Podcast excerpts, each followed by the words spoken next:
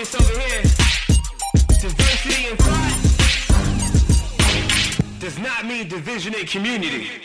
Hey, what's up, everyone? Welcome back to another episode of Stay Curious, a podcast where we want to encourage you to have diversity in thought, but not create division in your community, and where we want you to remember how to think instead of tell you what to think. My name's Matt Fisher. I'm the creative director here at Hill City, where we record this and every episode of the podcast, and I'm here with my co-host, as always, John Wagler. Wags, what's going on?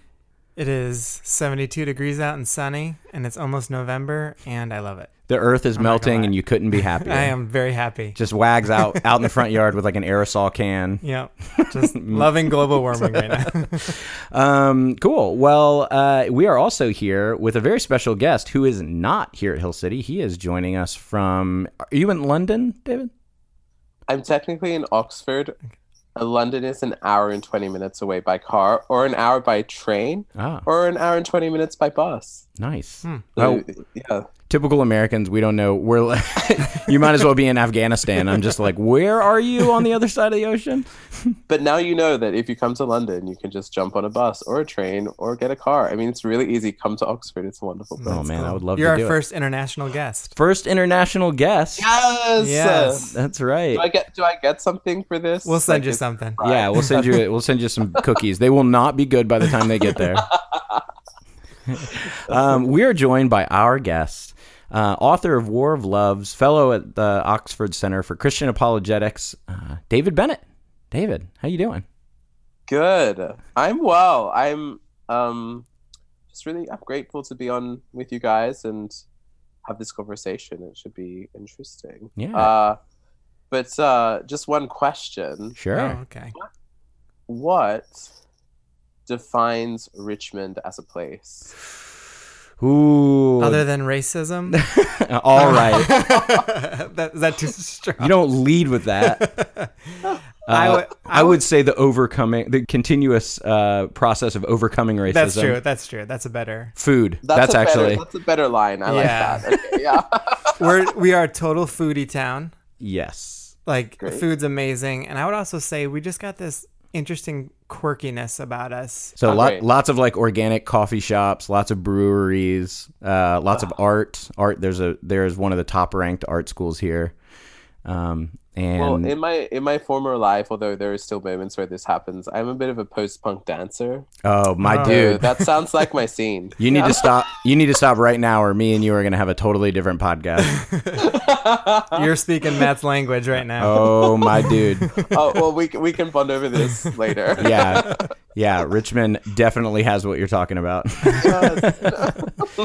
Um, yeah, so that that's, I don't know, that's pretty much Richmond. Food, yeah. trying to get over racism, uh, and a lot of, honestly, a lot of music. Like, this is, so Richmond yes. is like just close enough to New York and D C so that a lot of the underground stuff like punk and, and post-punk and new wave and uh, and dark wave and all, we could get into all that stuff, sort of like triculated here first. So like we were the first southern town to get a lot of that stuff. Oh, that sounds amazing. You would have a very nice time. If you ever visit, me and you are going to go hit yes, the town. Let's go. I'm up for it. We'll go record shop. Lots of record shops. That's like a good way to describe Richmond. Um, so, yeah. So thank you so much for being on. Um, for those of you who are just joining us, we are continuing in our is this, forever this, long forever long uh, series on um, the intersection of faith and sexuality. Um, we have talked to literally, I feel like we've talked to almost every author that we've read on the uh, every living author now. David makes uh, yeah, this is the hat trick. Um, on this topic, and um, yeah, we're gonna kick it over to David. David, just kind of tell us, for for those of us who haven't read War of Loves or or heard your interviews or read your work online, um, just tell us a little bit about your story, sort of the elevator pitch of your story, and and what brought you um, now here to study at Oxford. So my story starts uh, growing up in an agnostic atheist home. I mean, do we ever know when we're truly an agnostic or an atheist? I don't know. If you can give me the answer to that question, I really appreciate it. Uh, but uh, my parents did not like the idea of God, put it that way, and I was raised kind of with that. Um, but I had this constant craving for transcendence, for spirituality, for philosophical engagement. I just had this itch that I couldn't scratch. Um, but I was growing up in a Church of England school that had a very conservative sexual ethic mm. uh, in Sydney, Australia, and that turned me right off Christianity. And when I was uh, fourteen years of age, I ended up coming out and had a boyfriend. Um, we were kissing in a park, and anyway, he handed me this cross, which is actually on the front of the book, um, War of Loves. You'll see this tiny little cross dangling down, dangling down from the hand. And uh, he puts this cross in my hand, and he is from a Russian Orthodox background. And he... you know, gave me this gift, and I said, like, why would you give me a symbol of our oppression as a gift? You know, like, I started going on this rant about Paul and women and, like, you know, the Bible and how terrible it is, and, like, you know, and he just kind of kisses me to shut me up. And as we're kissing, a man pulls up on a motorbike, takes a large stone from a garden bre- bed and proceeds to kind of throw it against my back. Um, mm. So that was the first time I ever really experienced homophobia of a direct, violent kind. And I thought to myself, well, this cross in my hand is what caused that homophobia. Mm. And I'm going to dedicate my life to destroying Christianity, really, or just Abrahamic faiths generally that are homophobic. And so I went to university um, and became a kind of gay activist involved in the queer collective at university, like far-left politics. Uh, You know, I used to cover the whole campus with Gay Marriage March posters and find the Christian Union posters and be like, I'm so sick of these Christians trying to indoctrinate me with this, you know, this idea of living eternally in the clouds with a first century Jewish carpenter. Like, what is wrong with them? Uh, you know, and so there was just this sense of kind of justice as I do that. And but deep down, there was this kind of also bitterness towards Christians. My face would scrunch up. You know, I just hated Christians. Uh, and I'd never really met a spirit-filled Christian before. Mm. That wasn't, like, in the remit of mm. how I understood. Like, spirituality, New Age, Wicca, all of that I'd experienced and tried. Buddhism, I was a Reformed Jew for a week.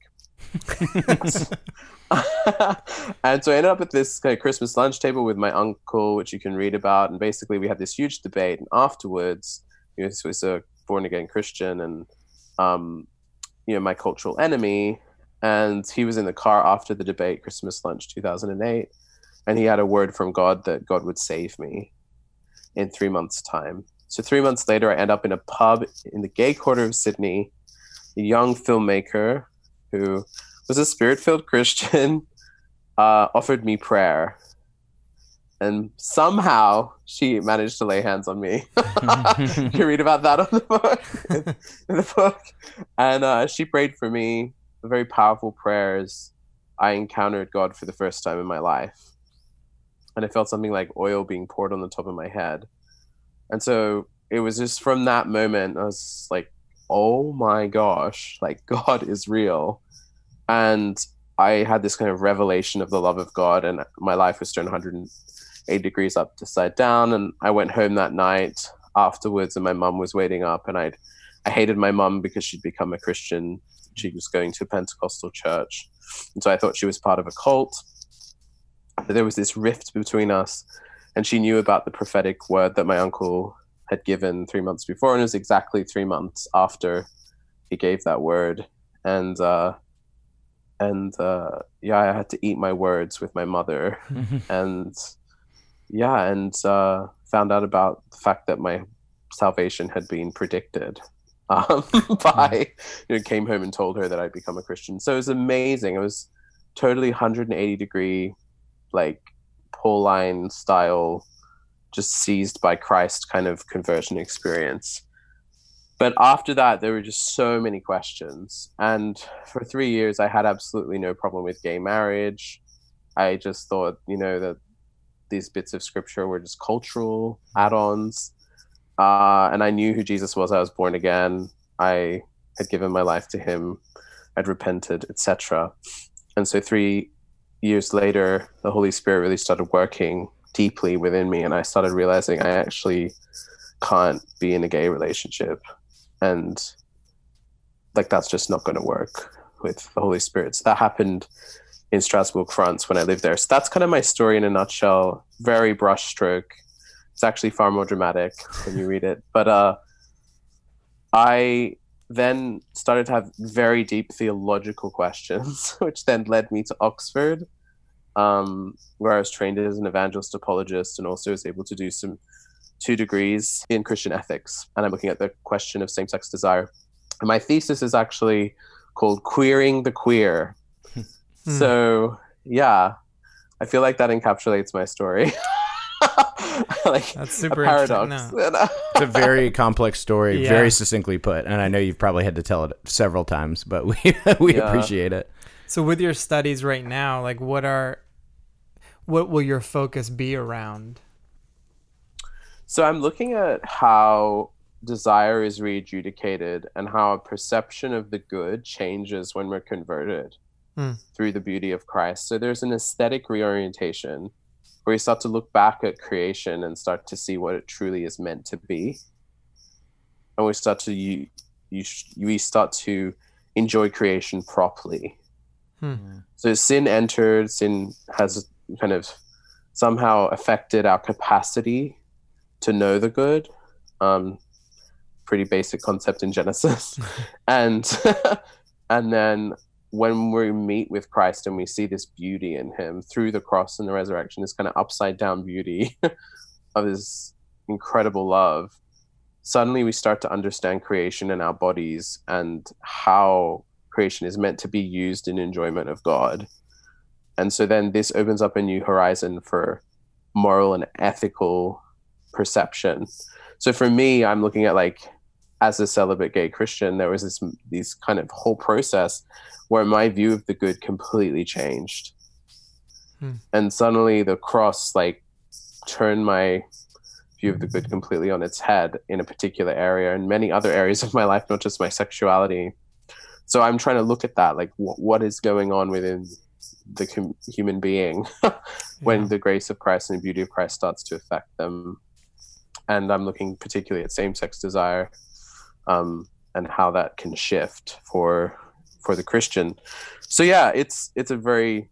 Um, I'm looking particularly at Augustine and his view of beauty and, like, reorientation of desire.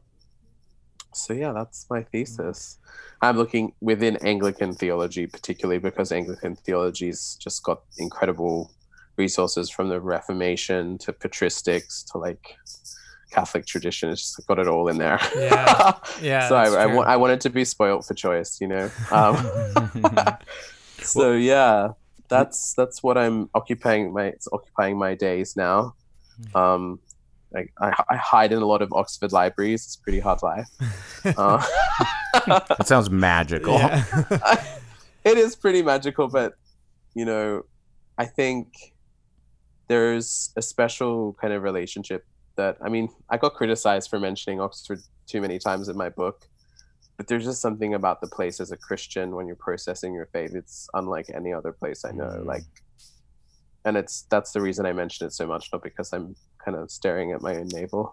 Uh, but yeah, you guys, if you ever, you're all you're welcome to come. Please come, and I will show you. We just might take you up on yeah, that. I mean, be uh, careful. Yeah, seriously, seriously, come. Um, when you're, you know, that's interesting. You talk about, like, going back to creation, you know, like the view of how things were supposed to be or whatever. Do you, are you going off of at all? One, one of the things that I've, uh, shared it with our community and, you know, in conversations with our staff, um, before is this idea of sometimes I don't know that we understand as Christians, the idea of a new creation, you know, when Paul mentions that yes. and like we, we love the idea of of heaven over hell, or like we love the idea of, oh, it's like I can do some nice new things. But, you know, when we read it in the New Testament, it's overwhelming, like this transformational new creation that I don't think we can fully understand. Mm. You know, is that part of, like, how you're so looking at some of it? I think that this is probably the most com- well, other than the doctrine of the Trinity, uh, this is probably the most complex uh, Christian question, is the doctrine of creation. Like, what and actually Christology as well. That's pretty hard. But yeah. Like this whole, how does the new apocalyptic inbreaking of the kingdom both restore creation and exceed it? Mm-hmm. And so when we're thinking about sexuality, what we need to start to think is, well, we know that the kingdom doesn't want to delete creation, because that would be to instill a kind of rupture within God's self, to say that the creator isn't the same as the redeemer. The creator created what, male and female, marriage, the creation, all of it, as very good in the beginning. And that very goodness that the creator instills within his creation isn't going to be con- contradicted by the Redeemer. The Redeemer is going to want to restore what was originally very good, right? But what we see in Jesus and in the New Testament is an exceeding of that creation, original creation, for a new creation where there is no male and female in the kind of sense of covenant belonging, where marriage is suddenly not really that important anymore, and procreation you know, doesn't happen in the new, you know, heavenly state of new creation that we're going to in- fully inherit when we're raised from the dead. Like, so suddenly, like, marriage isn't there. Maleness and femaleness is somehow kept. But God set up maleness and femaleness and this original creation to actually point to something even greater than what it is. Hmm. So when we come to the question of like homosexuality, suddenly we're stuck. Like that's when it becomes really difficult, because in homosexuality, you get the more conservative side, and it's just natural law arguments. Well, we just look at nature and we can see that marriage is between a man and a woman, and that it's a good, and that everyone enjoys that beyond religious affiliation. But that's not enough. Like we can't know natural law. We can't know what is naturally good just easily. Like there's something that's happened to our capacity to know that. Hmm. So I'm not like a massive fan of the natural law argument for why homosexuality isn't wrong. Uh, sorry, is wrong. Um, and uh, and then you get the other side, which is this kind of like kingdom ethics, if you like, where it's all just the kingdom and it's love and it's Trinitarian love. And if two people love each other, there's nothing wrong with it. Like that's all been done away with now. Like we're in this new economy of love. Um, And the created order has nothing to do with telling us w- what love is or how it should, you know, play out in human bodies. Hmm. And I think both of those options lack and are missing something. And so what we need to do is bring together created order with kingdom. And we know that our sexuality is not the point, that that that it points to something greater, and that when we are, exist in that reality with Christ, then our homosexuality or heterosexuality or whatever kind of half disordered, half very good reality, you know, reality we live in, in our bodies, suddenly that's not the point anymore. And so if God asked me to be celibate, that's fine, because I've got this greater good that it's attached to. But if all I have is my sexuality and there is no future kingdom that's breaking in now, and there is no resurrection, then yeah, sexuality is all we've got. Hmm. And yes, to ask a gay person to be celibate seems completely unfair. Hmm. But if there is this new kingdom and there's this new reality that exceeds the created order, then it it's not bad news for me as a gay man to be celibate. I'm actually practicing heaven on earth. I'm actually t- bringing the future now.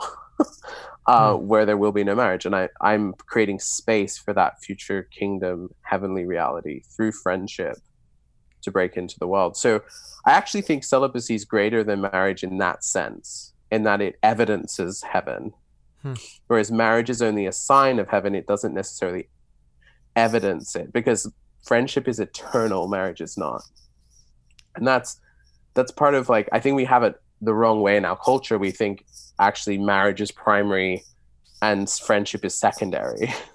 And actually we see in the life of Jesus that that's not the case, that we see that marriage is secondary and a good and created very good in the beginning.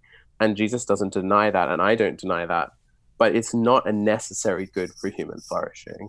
Hmm. So this lie that we have that sex is intimacy and that I need to have sex, it's just not true. Like that's, it's, I think it's clear in the gospel that you don't need to have sex to be whole or flourish as a human being. So when I started to understand that in my own story, that's when celibacy suddenly became an option to me. Whereas before I thought it was repressive, oppressive, denial of my humanity. Yeah. Hmm.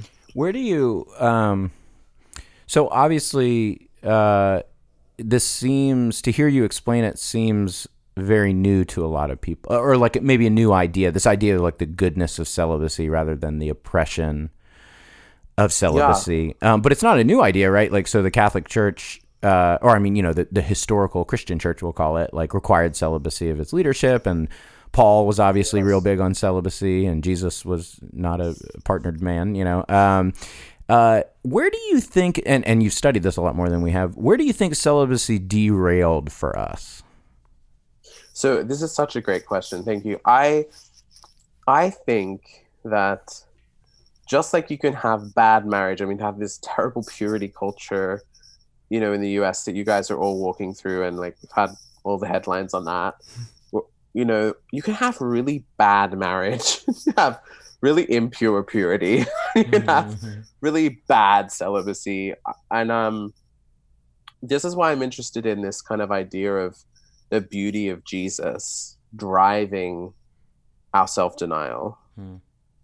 I think if anything other than a bona fide, real, living faith relationship with Christ is driving our self-denial, we're not carrying a cross. We're not actually doing it. We're we're just living in a moral system that is oppressive to us. Morality without the person of Christ, like the law without grace, like it just, it profits nothing. Like we're never going to live up to it. So for me, I think celibacy and marriage and all of these things became almost like moralistic laws. And we see this with Kant, you know, back in Western philosophy. He just said, well, who cares really about the supernatural stuff? Let's just get rid of that. It's all about Jesus is a good moral teacher. Mm. But what that does is it brings us back under the law again, because there's no, for me, what unlocked true celibacy was worship, was responding to the beauty of who Jesus was. Um, and I think a lot of celibacy in marriage comes out of the wrong place. And I think that is just as much a kind of sin, like it, it falls short of what God intends for us. And so I think the question for us as the church is, how do we, how do we lead people into true celibacy and true marriage? Um, and, you know, one of the parts for me that has been really difficult, and you guys put this in the question sheet, like, well, what are the kind of theological grappling points for you where your your view doesn't really hold or it's difficult?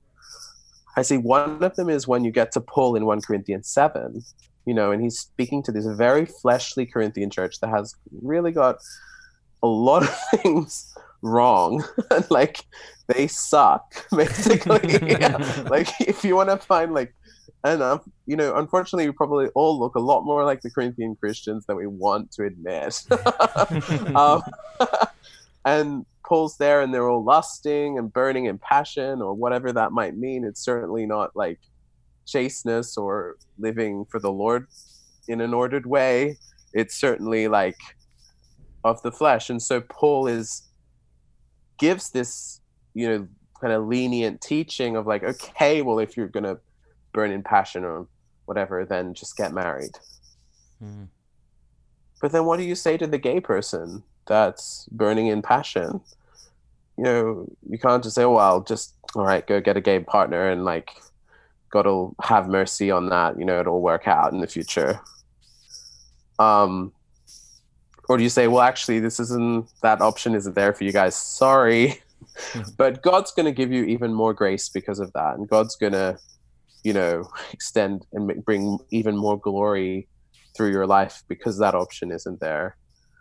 But what I think I find more important than that question is just how much First Corinthians seven has become the standard of the heterosexual church. Of true. Like, yeah. And like people reading their Bibles like it's a moral manual for their lives and not reading the context. I'm just there like, we should not be wanting to burn in like passion. That is the worst foundation for a marriage I could ever think of. But Paul is simply saying, well, it's better that you do that. So it's not even really that much better. It's like a terrible option. I'm an all or nothing person. I'm like, I want what is, I would prefer to go through some inner healing and get deal with my lust and then get married, you know. So I think we need to relativize and hold that advice from Paul in the context. I don't think that should really be a general word for all of us. I think Jesus calls us to, has a kind of even more radical ethic of like, if a part of you causes you to sin, cut it off. Like he's, he doesn't mess around. Mm. He doesn't just say, well, if you're burning in passion, get married. Mm-hmm. Paul is dealing in a pastoral context. So yeah, that, that for me would be a really difficult part of how you, if you have a gay person who's struggling and wrestling with their desires, they can't just get married to their boyfriend or girlfriend, um, or, you know, if they're trans, you know, there's a whole other kind of question there around what partners look like and what is ethical and what is faithful to the scriptures. The other just quick thing is also the existence of intersex people. So a lot of my progressive friends will say to me, well, David, you believe in this male and female binary. Um, and then they say, I'm non-binary. And it's like, well, that's then just constructing another binary with binary and non-binary. So like at the end of the day, human beings will always think to some degree in a binary way, and we can't really get away from that. Yeah. Um, no matter how much we queer something, we're just going to construct new binaries because we're human. Um, and so maybe we need to honor the original kind of intent of make, God making us male and female in the beginning, and that intersex and eunuchs and like, you know, our maleness and femaleness, if we have it, is not really reflecting that original state. Mm. Um, and that actually, if we make that original state ultimate, it becomes a law that condemns us, because no man, no woman, no trans person, no intersex person, no gay person is ever going to live up to that original place we were in. And God doesn't want to take us back there. He wants to restore maleness and femaleness, but then he wants to exceed it to something even greater. Mm. So that's the, I think that's the the bit I would want to insert, is God doesn't want to delete the created order, but he doesn't want the created order to become a law that we try to live up to in our own effort and strength. But we're waiting for a new body that will be perfectly compatible with the reality of the new creation. Um, so yeah, I think it's it's that that tension that we live in, and that's why I call the book A War of Loves, because you, when you have this question of same-sex desire, suddenly all of these complex theological questions, ethical questions, it all bombards you, and it's all too much. I've said to Jesus many times, this is too much. Like, how do you, like, I mean, I'm reasonably privileged. I've been given a world-class education, and I don't know some days like what what's going on here. Like, but then Paul says it's a mystery, and that helps. You know, when Paul talks about maleness and femaleness and marriage in the church and sexuality, it's like it's a mystery, which doesn't mean it's not something you can't know, but it's so beyond you in some way. You know, it's it goes into a divine reality that we struggle to understand. Yeah. And for me as a disciple, I came to a point where I said, God, I need to let you be different to me. If everything I think about my sexuality or about my personhood or who I am is just how I want it to be, then you're not really God. Hmm. Like you're just who you're just a projection that I'm making up in my head. Yeah. Like, I want to know what you think about this. And that's when the conversation between God and I really shifted, and where space was opened up and for me to realize that actually I had a different vocation than, you know, the average heterosexual Christian. Mm. Um, and that there was a special glory that God wanted to reveal in gay people that's unique. Um, and so I think of Isaiah fifty-six, where it talks about eunuchs, who are people who didn't fit in this binary idea. And God says six hundred years before Jesus comes and before there's even a new covenant, where all eunuchs are suddenly adopted and all the Gentiles come in, and every person, every human being is embraced by the Father and invited in through Jesus. Like, before though any of that's happened, you see this apocalyptic inbreaking moment, and God says to the eunuchs, do, let, do not let them say I'm a dried, tr- dried up tree. Um, But to the eunuchs who obey my commands and live according to my Sabbaths, I will give a name that's better than sons, having sons and daughters, I will give an, an eternal name, um, a name that shall not be cut, cut off. And so here you see God honoring and giving this amazing name to the L G B T Q I community and saying, like, you might not fit in that, and I know, but I actually have an eternal, even greater name than fitting into that. That chapter of Isaiah fifty-six, for me, has been massively transformative to see that Yahweh, pre-incarnation, pre-Jesus coming, is the same God I see in Jesus. Mm. You know, six hundred years, even when the law was being practiced and all these things, that God was still saying, I embrace the eunuch, I embrace the person who doesn't fit in the binary. I know that the fall has had its impacts and that people didn't choose this, yeah. you know. And for me, that has been absolutely vital. I think for me, the question of sexuality is a theodicy question, which means it's a question about suffering. It's like, why would you let me have these desires? Hmm. You created us this way, and then you were allowing me to have desires that are completely opposite to what you want. And then you're going to, like, punish me for that. What kind of sycophant God are you? Like, um, and so I had to, through Jesus, understand that's not actually who God was or is or ever has been.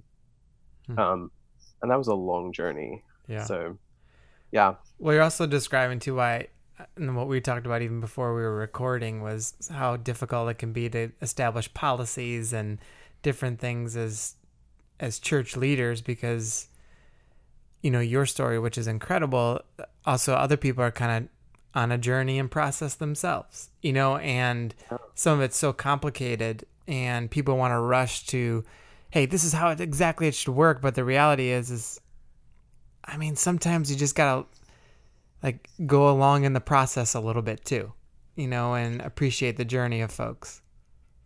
I think you're totally right. I think I always say to people who come to me this question, give God a year. Hmm. Give God a year of your undevoted time and attention, actually. Before you rule on what you think about your own personal sexuality or gender identity and how it should be lived out or anything, let God speak into it. Above any other voice you might hear on Twitter, above any other voice you might see on Facebook, above any other academic you might read, whatever it might be that's informing you, if you want to follow Christ, he has to be your ultimate authority. But the problem is it takes time to trust Christ. Hmm. This is not like some automatic process. And the church has just wanted to demand obedience without allowing people to actually have the law written on their hearts. And obedience, and this is a distinction I draw in my book, obedience by law is worthless. Utter, utter poop. uh, who cares? I don't care about your obedience by law. I'm not interested. It smells worse than the licentiousness of the worst sinner. I'm just don't care. Like, like not interested. I'm interested in obedience by faith. And obedience by faith takes a long time to, it's a fruit. You know, you can't just force a tree to, to bear fruit. It's going to take a long process of self-death and self-resurrection before someone's going to be able to just obey in this area. Mm. And so I think part of what I suppose I've started to come to see is that God is going to have incredible grace for all of us. But that grace is not a license to sin. And so there's this kind of wagering moment where you've been given grace and you've been given revelation, and suddenly the old answer of gay marriage is fine and the Bible just this doesn't work anymore. And suddenly it's like, am I going to be an Abraham or am I going to be a Lot? Hmm. And I felt like that was the question in my life. David, are you going to live in me fully? Are you going to give me your homosexuality? You're going to give me everything? Or are you going to go back to the way you want to live um, and live like Lot? And I mean, the answer as a Christian always has to be Abraham. Yeah. Matt and I have talked about uh, very frequently about how we get frustrated in the conversation because, I mean, what you're describing, David, is not just for someone who's gay. Like, it's someone who's no. straight, right? Like, you're describing all the things that we should be saying, and it's the same level and the same um, desire and the same kind of uh, expectation that Jesus has as a straight for a straight person.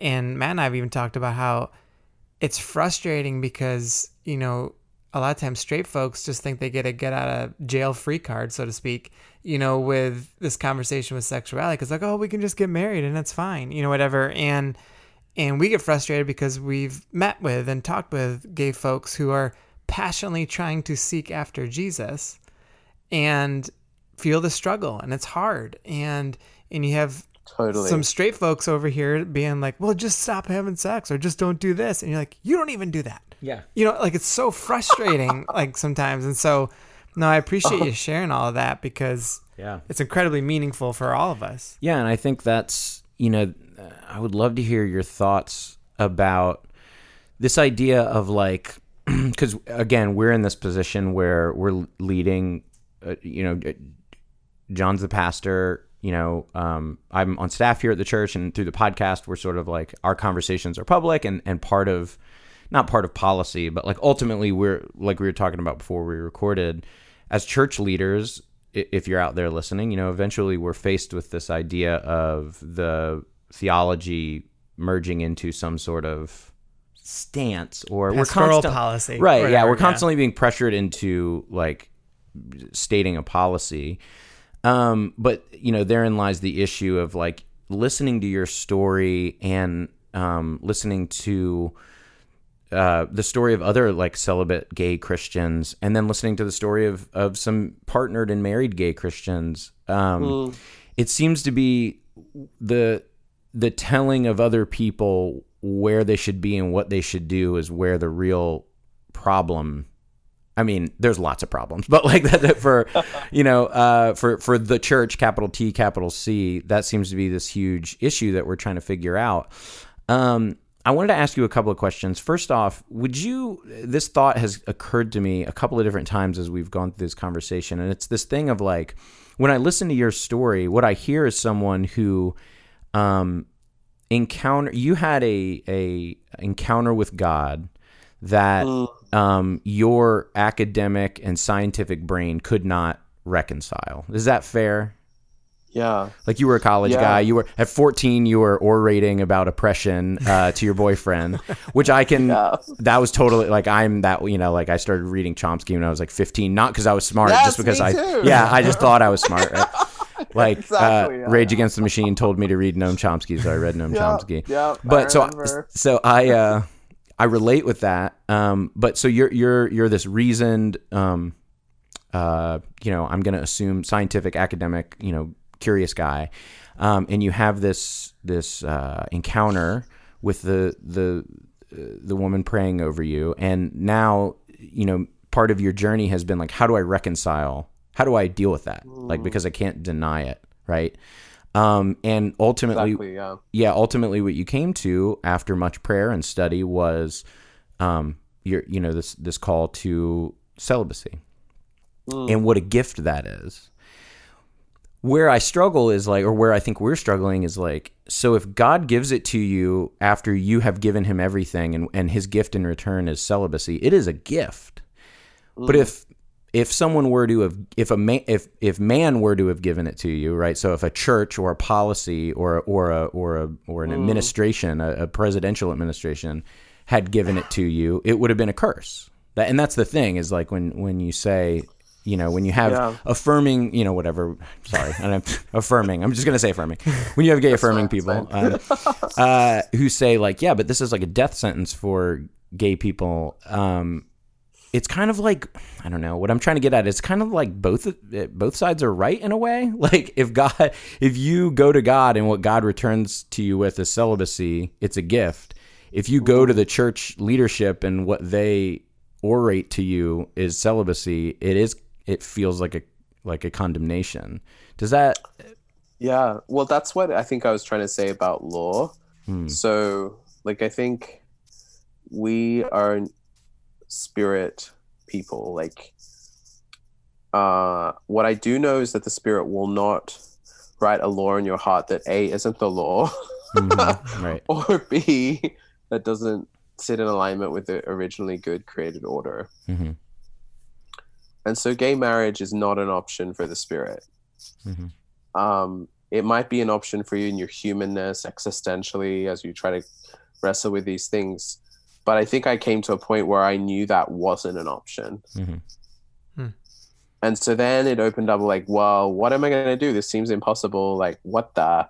And then the grace came to reveal to me what celibacy in God's mind and heart really was about. Mm-hmm. And I actually have gay friends, they've been called to mixed orientation marriage. So one of my friends who's a professor, of, well, I shouldn't say professor, he is the principal of a theological college um, in Bristol, Sean Doherty. He was in an Oxford lecture one day talking about this very topic, and there was a lady across the way, and suddenly out of nowhere he just felt this intense attraction to her. And he is not bisexual, I can tell you. Mm-hmm. Uh, yeah, like, and they both had the same feeling for each other. She was heterosexual, he was gay. And then, you know, he kind of freaked him out, and it took him a long time to process it, and eventually they ended up married. And I actually have a lot of friends like that. Nate Collins is an example, who's a common, just a book um, out with Zondervan on this question as well. Like there's, so it's not just celibacy. And I think what I struggle with to also, I, I completely agree with, you know, queer theory and with the progressive perspective in terms of sex, heterosexuality being used as a kind of clobbering, you know, weapon against gay community, and the teaching of scripture being used in a way to kind of damage gay people. And I think it has. And I think as a church, we have to repent of that deeply and have to realize none of us live according to that standard entirely, even if we're married. um, and that I think we need to break the idol of a romantic love. And I think what happened was a church became idolatrous after World War Two, didn't want to face the reality that Nazi Germany had come through a basically Christian Protestant nation. Mm. Like mm. Christianity sucked. The evangelical Protestant Christianity sucked. It failed. Mm. Mm.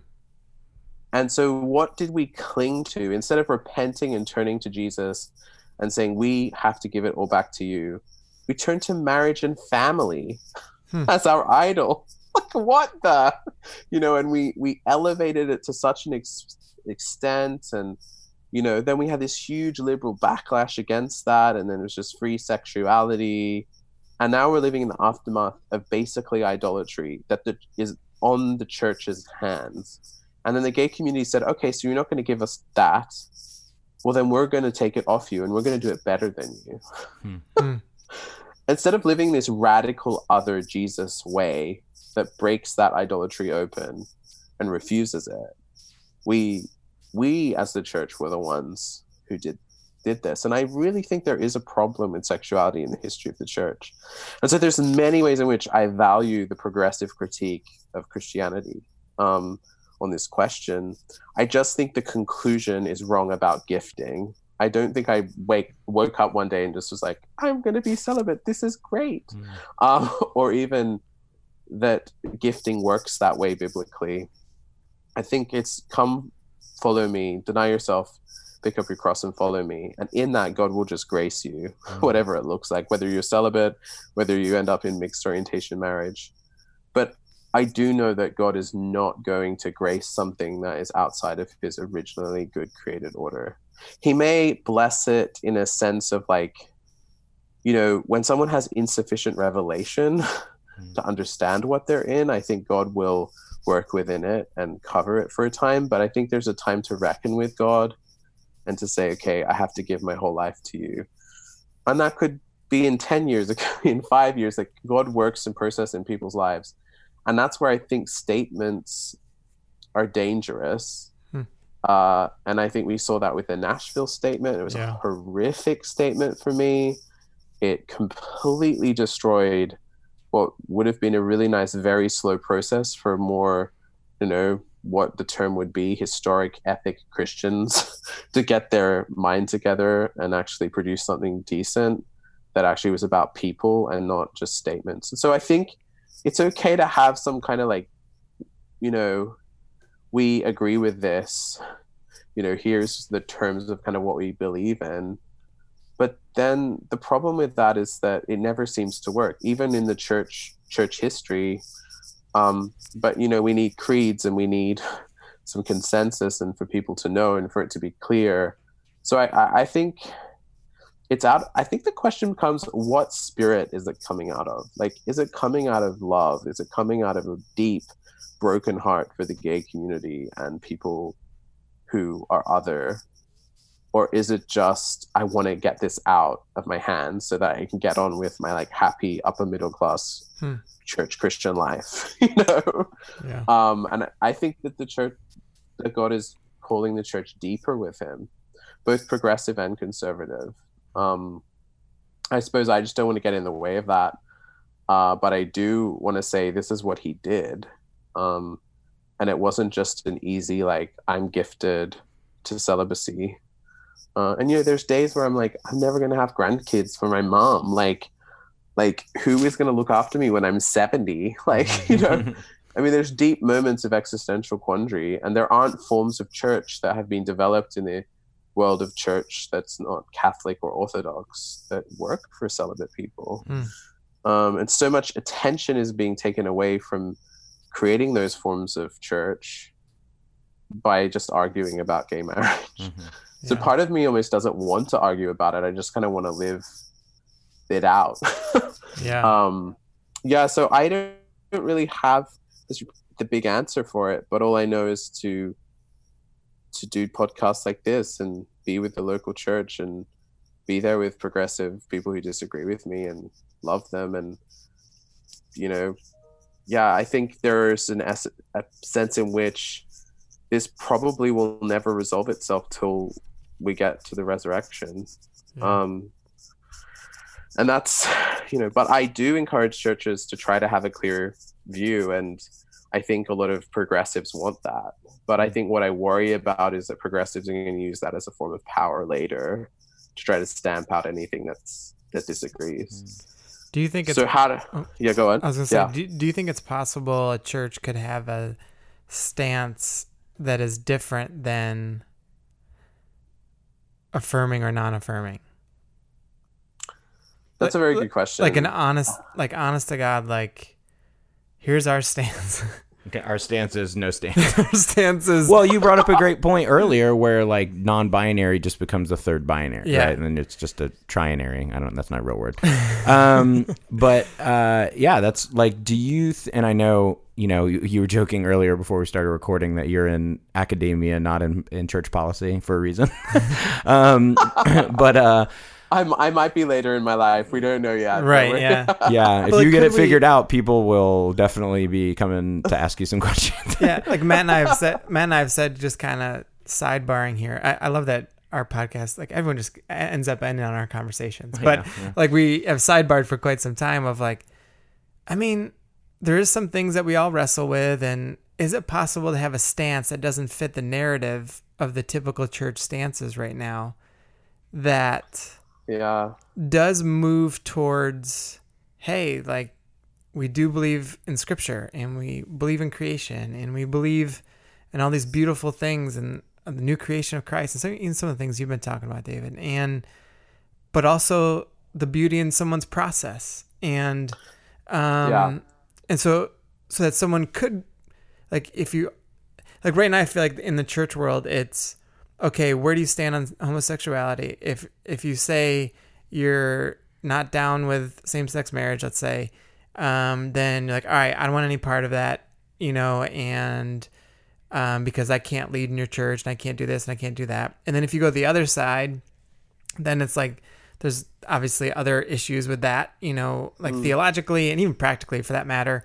Um, and then there's this, what we felt is like this odd tension filled middle where we feel like um, we are and trying to figure out how to love well, be theo- theologically sound, and also allow people to um, serve and be a part of like their process and growing in their faith and everything else. But we have felt like it doesn't feel like it's good enough yeah, for we, either side. Yeah, honestly, we really, we, I, I literally had a, um, trans Christian who teaches on this stuff who uh, tell me like ask like, oh, how did you guys figure that out? And I was like, I don't know. We were, we haven't.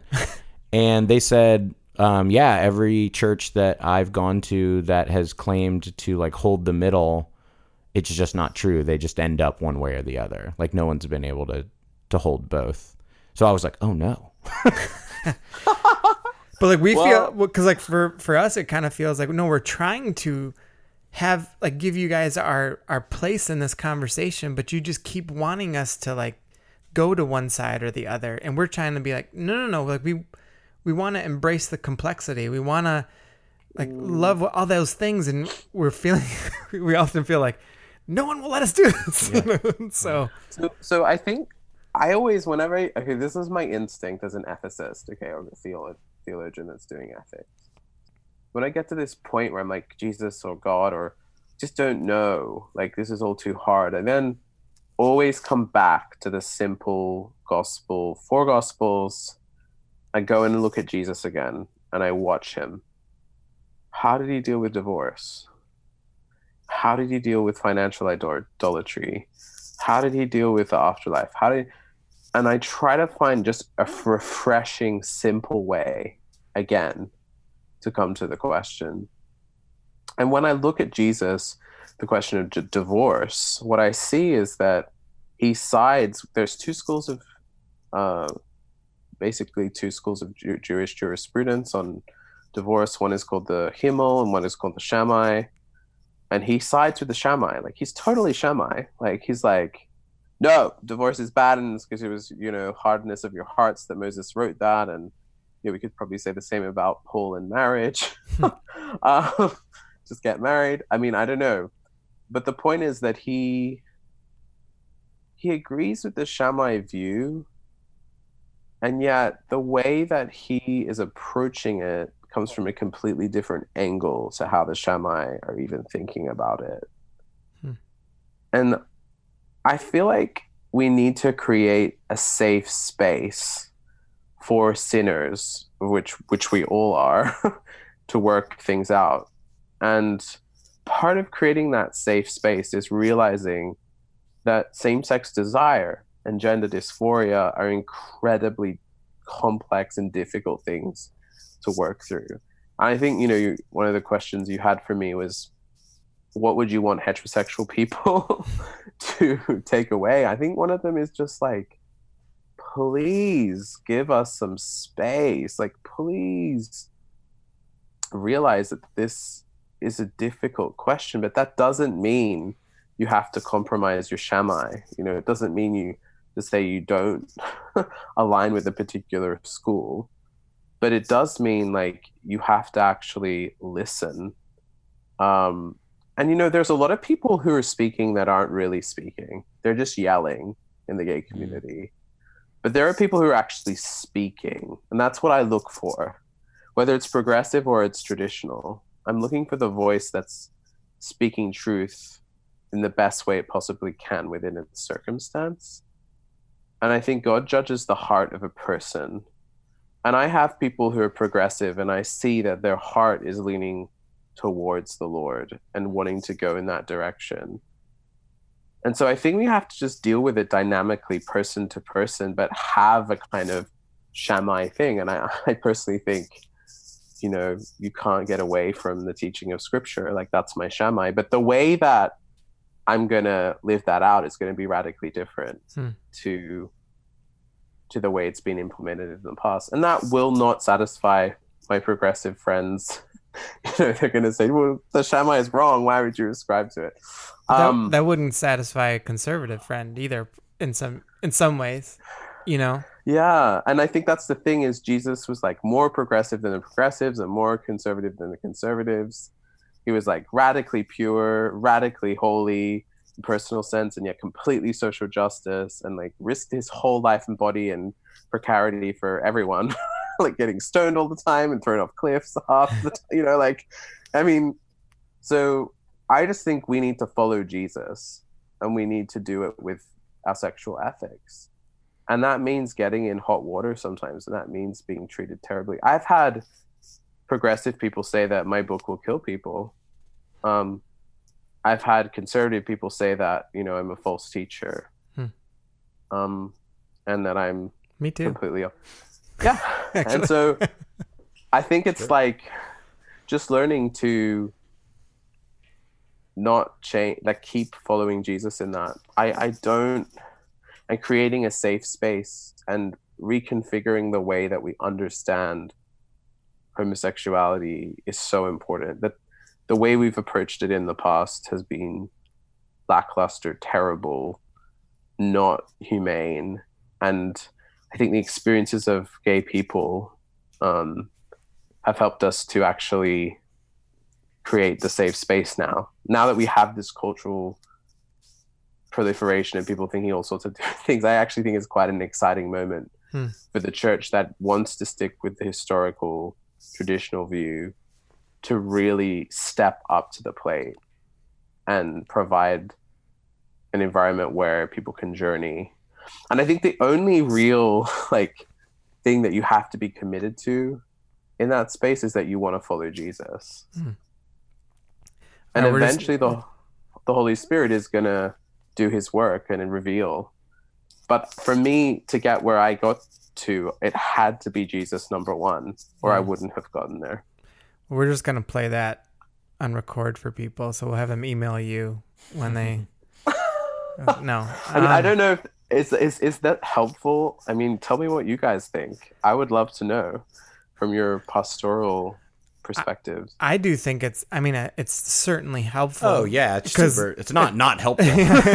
No, I think it's super helpful because I think you're you're one of the first people we've talked with um, that appreciates the tension in the gray area and the ability to kind of talk with that. And I think even the way you talk about even the way you talk about celibacy and um, I should say sexuality in general is a refreshing way for someone who's straight or gay, and um, which I really appreciate too. And so it, for me, it adds some layers into how to process some of this for our community and um, how to continue to wrestle with some of the gray areas for us, and to I mean, in some ways, not be afraid to say that, you know, to a more conservative person or a more progressive person. And right, because I think earlier, you, I also heard you say it's a mis, you know, part of sexuality. It's,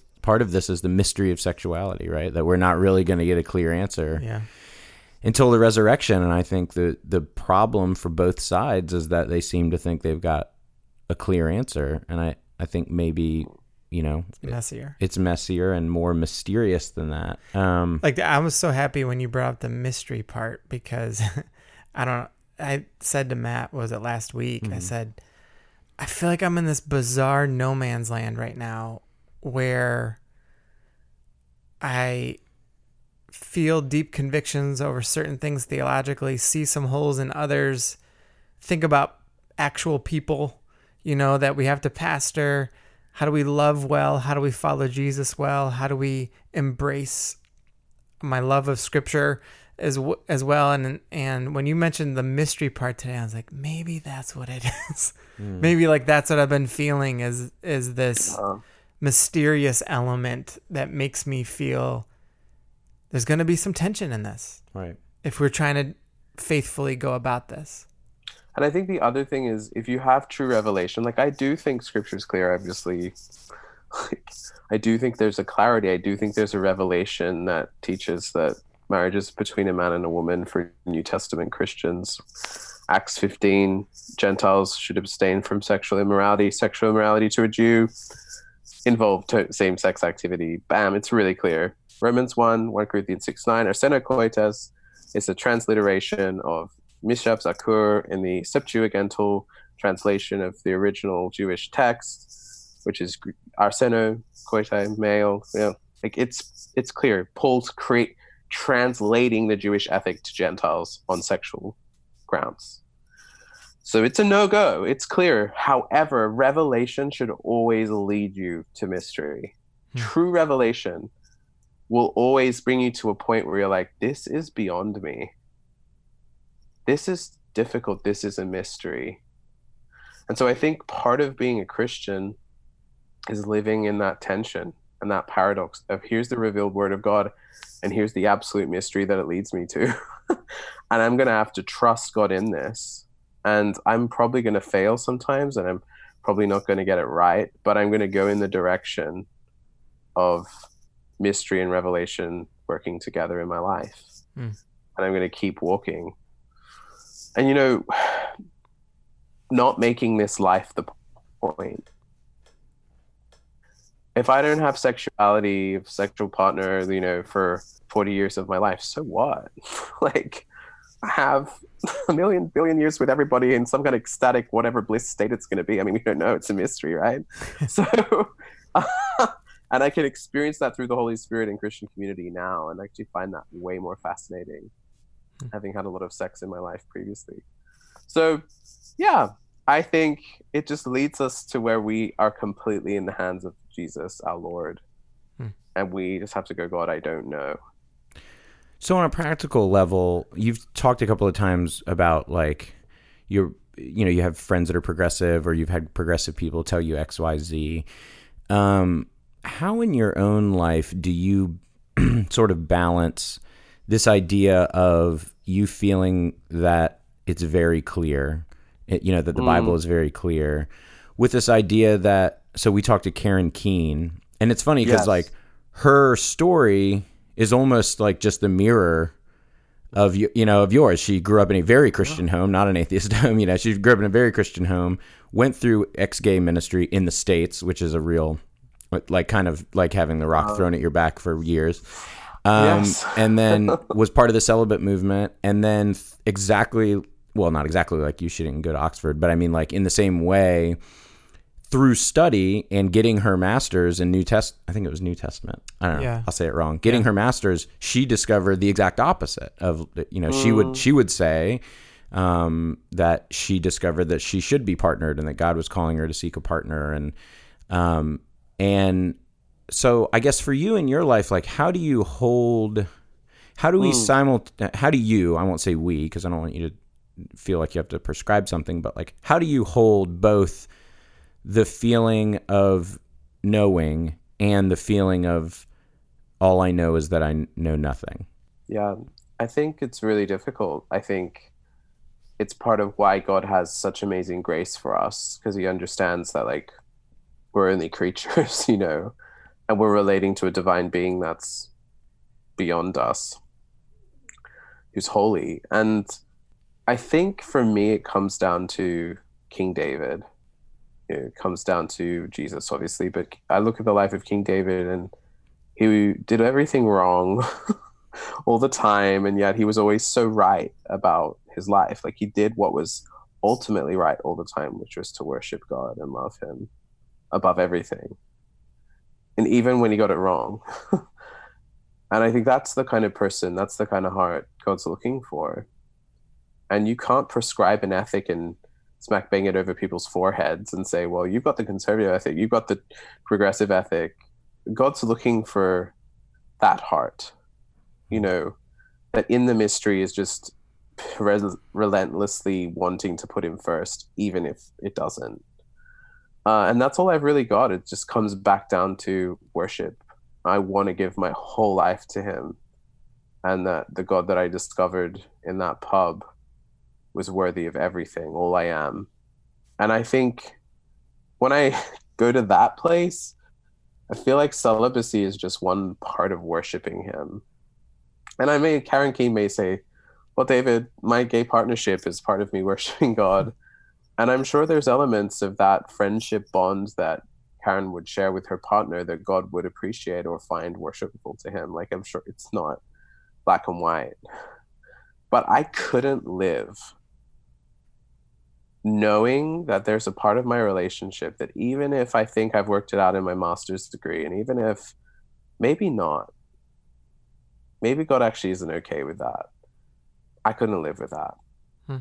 Hmm. I just couldn't live with that. Not the God that I've met, not the one who's worthy of all I am, like every part of me, even though I don't give it to him every day. Like, I, I can't, like, be asked to do that.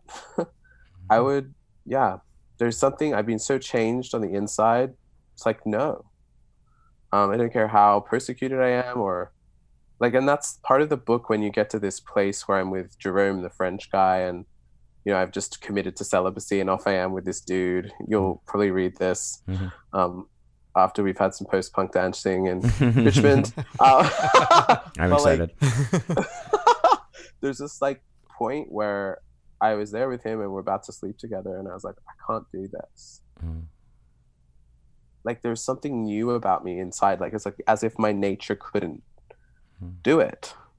It was like I'd been changed. And I don't think so, a lot of people that read my book from conservative side were like, how could you sin after you got saved? Which I find crazy. But anyway, um, like, have you read the Bible? Um, anyway, like, um, how could you fall into that situation straight after you committed your life to celibacy for the Lord?